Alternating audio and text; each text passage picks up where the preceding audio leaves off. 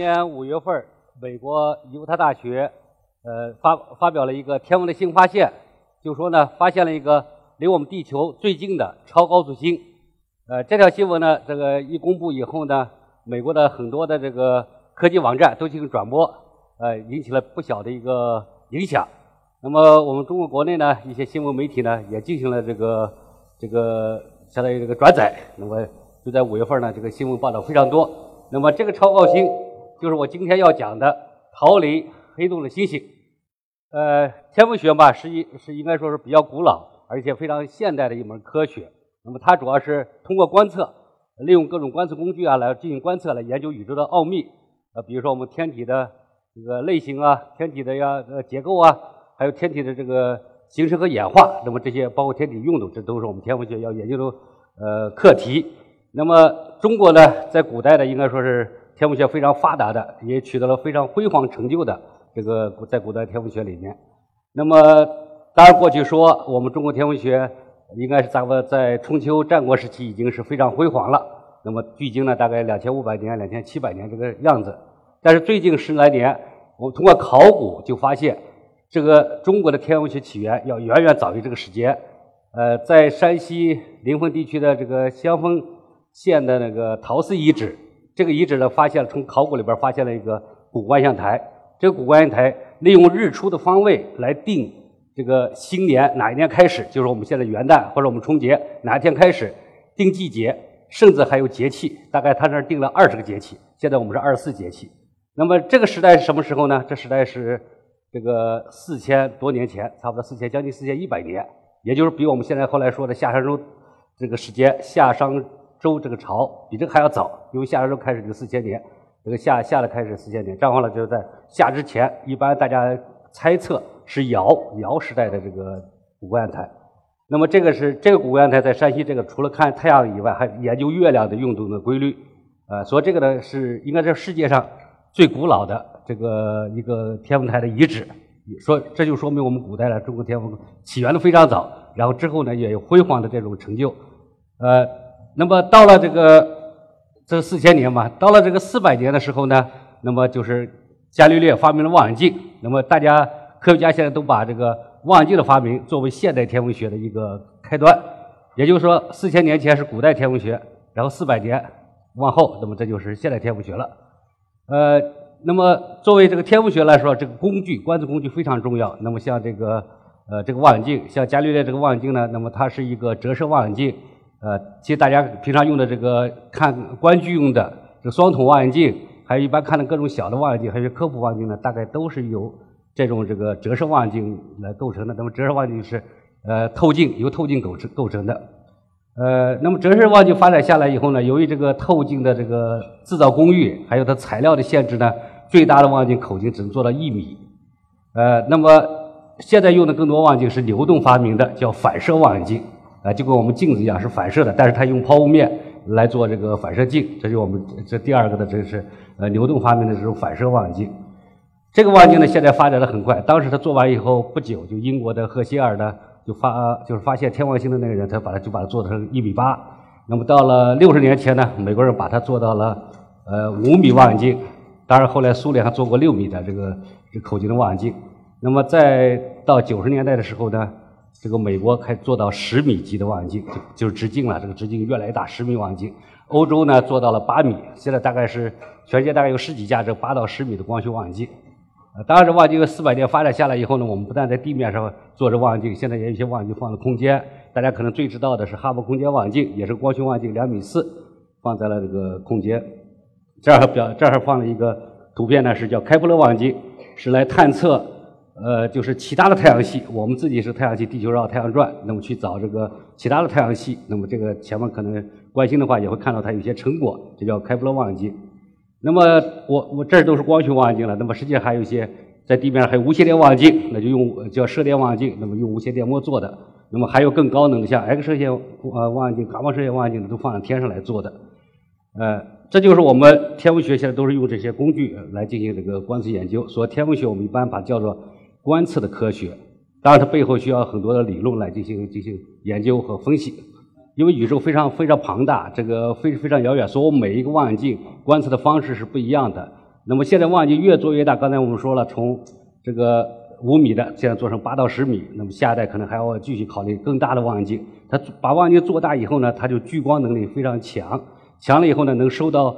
更就是收集更多的光子，能看到更暗弱的天体，就暗的天体。那么一般说暗的天体呢，就是更远的天体。呃，这样看看遥远天体，这样我们就能研究宇宙的这个有近的、有远的，这样看着看着不同的地方。呃，那么同时呢，这个大望镜的好处呢，就是我望镜越大呢，看的细节就越清楚。所以一个看得更远，一个看得更清楚。所以这望远镜呢，大家都在随着个技术发展，不停的做各种各样大大型的望远镜。呃，但是呢，这这些大型望远镜呢，它有一个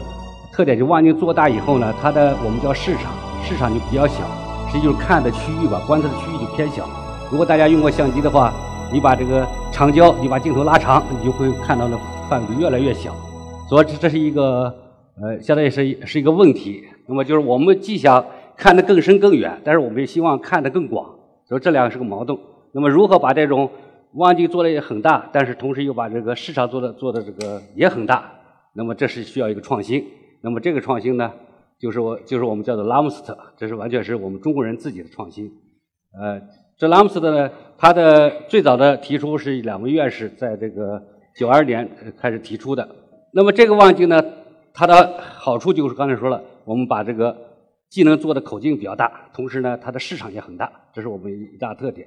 在二零零八年，在国家天文台的兴隆观站呢正式落成，它是由两面镜子来构成了一个成像系统，然后中间是放焦面，焦面就说。能够把这个天上的星星落在那儿，这样可以拍照片，可以拍光谱啊，来做这些事情。我们这个望远镜特点，现在可以把它称作叫叫口径最大的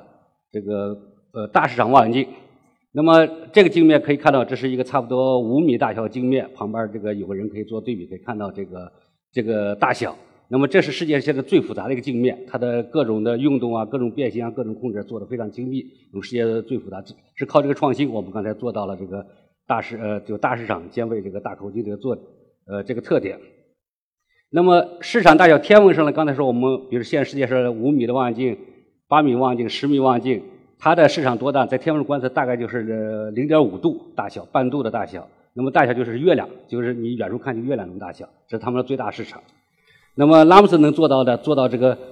直径上可以拍十个月亮，就变成五度，这就五度市场，就十倍。这样就会把观测的效率会大为提高，同时它口径也比较大。这个它的主镜呢，呃是是差不多六米的镜面，呃国际上现在是最大是八到十呃八米或十米，那我们现在六米，也就是算大型望远镜了。所以口径也很大，市场也很大，就是特别适合做巡天这种工作。呃，在胶面上呢，就是如果你有了望远镜，你成像就成像在胶面上，一般我们就可以放那拍照片，你或者用 CD 拍成像。但是拉姆斯的比较特殊，它放了很多的光纤，放了四千光纤，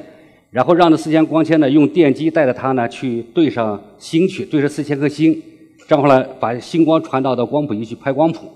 呃，这是它的一个特殊地方，所以我们把它叫做光谱穹天望远镜，拍光谱用的。那么在国际上，之前的美国人呢做了大概用了六百用了六百四十根光纤，说他一次能拍六百多个天体。我们现在是四千光纤，就一下子能拍这个四呃这个四千个这个天体，正好比它多了六倍。所以说拍光谱的这个速度或者效率是非常高的，所以我们把它叫拉姆斯叫做世界上这个光谱获取率这个最高的望远镜。那么为什么要拍天体光谱？其实光谱也非常简单，光谱就是呃七把白光分成七色光，像彩虹那样的白光就变成七色光了。呃，这个是最早也是牛顿最早发现的。后来天文学家就去前面卡一个狭缝儿你卡狭缝儿以后呢，你会看到各种谱线。然后拍了光谱以后，天体的上面的有什么化学元素？比如上面有氢、氧、碳这些，这个这些我们都能够知道，碳、氮这些元素，那么我们都能知道。然后呢，我们能知道天体的这个物理条件，比如温度多高，像太阳是五千度，五千度，那么星星有多亮？呃，就是有多呃温度有多高，密度有多大，然后压力有多少，这些都可以做。另外，我们可以测速度，实际看那个谱线的那个在里边移动啊，红红移、蓝移啊，就可以知道这个天体的运动速度。呃，特别是对遥远天体的话，拍光谱能知道天体的距离。有了距离以后，我们就知道这天体在宇宙中是在哪分布的。那么，有了拉姆斯的这个这么强有力的一个设备，刚才是国际是第一的，这样话呢，我们就这里边现在是发现了这个这个超高星。那么，这是拉姆斯的第一颗发现的。那么。这个超高星的含义就是说，实际它的速度跑得非常快，就是能够逃出银河系。呃，我们银河系实际上里边呢是总共有上有上千亿个恒星组成的，这些星都绕在银河系中心转，变成个盘子，像是个铁饼的盘子这样转。然后从盘的这头到那头距离呢是十万光年，也就是光传一次以后呢要走十万年。然后我们太阳呢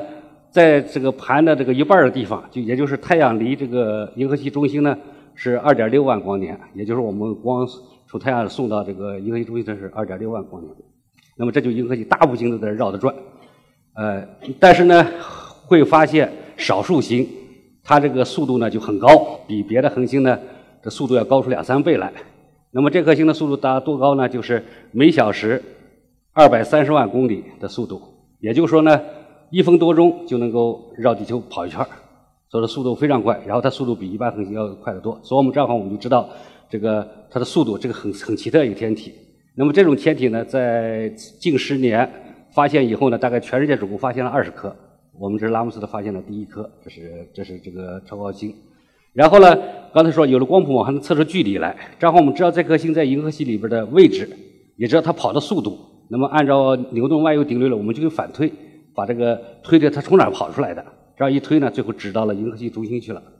呃，银河系中心，银河中心呢，我们天文学家都认为。中心有个超大质量黑洞，就非常大的、巨大的黑洞在里边。呃，别的星都都都速度很低在这绕，那么这么大一个这个速度呢，肯定跟这银河系中心的黑洞有关系。所以大家有时候把它叫逃离这个黑洞的这逃离黑洞的这种星星。那么对于黑洞来说呢，实际上呃天文学定义就是呃就是这个黑洞呢，就是它由于引力足够强，光都逃不出去，因为最物质里边跑的最快的是光。就是说，它的逃逸速度要要要大要大于光速，所以你根本逃不出来。所以在在天文上根本你就看不到这个看不到这黑洞。那么怎么去发现这黑洞呢？现在呢，经过十来年，这个天文学家就观测银河系中心的，因为黑洞看不见，所以看它周边那些星绕它转，这一圈圈的转。那么通过这些观测呢，算出轨道以后呢，最后最后可以测量出来，中心的质量是四百万个四百万倍的这个太阳质量，也就是说它的黑洞非常大，就四百万倍的呃太阳质量。然后这些星大家就绕绕它这儿头一点点转。那么就是，呃，像一般恒星来说呢，就是恒星死亡时候也会形成黑洞。呃，比如说我们太阳死亡的时候形成白矮星，也就是把这个现在这个七十万公里这个半径的这个太阳压缩到地球这么大小，叫白矮星，这就是一种死亡的。如果更大质量的这个恒星呢，死亡时候变成中子星，也就压到十公里。呃，然后如果更大的质量恒星，十二个太阳质量以上呢，就最后死亡的时候变成黑洞，那就只有三公里。这是我们叫恒星级的黑洞，但是在星系星系中心里边呢，一般在星系形成的时候，像银河系形成的时候，它中间也有个大黑洞。那么这个黑洞呢，我们叫超大质量黑洞。那么，但是呢，我们在呃银河系里边恒星来的还有将近这个将近一半的恒星呢，都是双星组成的。一般像我们太阳是个单星，那么还有双星组成的这个双星呢，就会呃落到黑洞里。如果是双星落到黑洞，那么就是比较复杂的一种情况。那么这种叫三体问题。像一颗星绕一个黑洞转，叫两体问题。这两体问题是，呃，圆轨道或者椭圆轨道，非常周期性的，一点没有问题。但是如果两个双星它转的很好的，转的很好，到了黑洞这儿呢，它就被黑洞扰了，变成三体，这就会变得变成非常复杂的一件事情，叫三体。那么有本科幻小说叫《三体》，就是说这三体以后的规律就非常复杂。那么如果这两个这个恒星靠的黑洞过于近了。然后其中一颗被通知掉了，就是就把相当于把什么这伙伴给解散了。一个吃掉以后，另一颗就会以很高的速度给弹出去，这就是超高星就会出来。所以这个大家是目前天文学家认为产生这种超高速星，就是因为双星跟黑洞的相互作用，然后黑洞把就是吃通吃了一颗恒星，然后另一颗恒星呢就以很高速度给弹出来了，这就是超高星的特点。那么这种这种概率并不是很大，因为被黑的。它必须这个双星必须运动到黑洞附近才有可能被它通知掉。所以说天文学家算了以后呢，大概十万年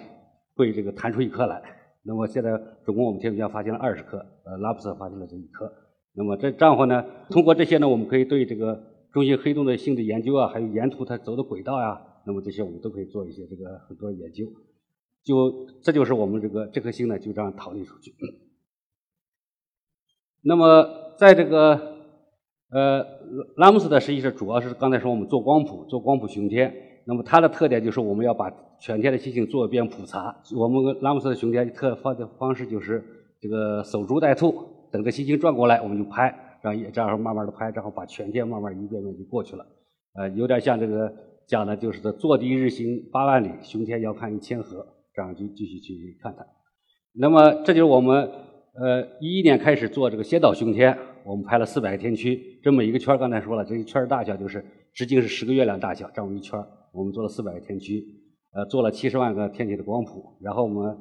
第二年我们就做了这个，就相当于一百七十，就加起来一百七十万。到了今年，今年五月份呢，我们就已经做到了这个这个就是三百万。那么现在这个数目，这三百万的这个天体的数目的这个数据的量，已经是拉姆斯特之外的全世界所有的其他望远镜做的光谱数的总和还要超过他们这个数。所以我们现在是等于获得世界最大的一个。天体光谱数据库，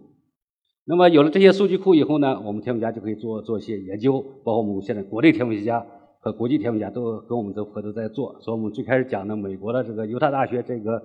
发现呢，实际是我们中美双边的这种这个合作研究是共同发现的，用的我们的拉姆斯的光谱观呃巡天做下来光谱数据库，让他们去做的发现。那么现在这种合作呢研究越来越多。那么有了这些。那么是像这种强有力的、创新的这种天文设备，然后经过巡天几年的巡天，获取了这种大量的数据供天文家研究。那么这样话呢，会大大的推动这个天文学国际就是天文界的这种天文学的发展。呃，我我也相信吧。那么中国的天文学应该应该像古代天文学辉煌一样，我们应该再创辉煌。好，谢谢大家。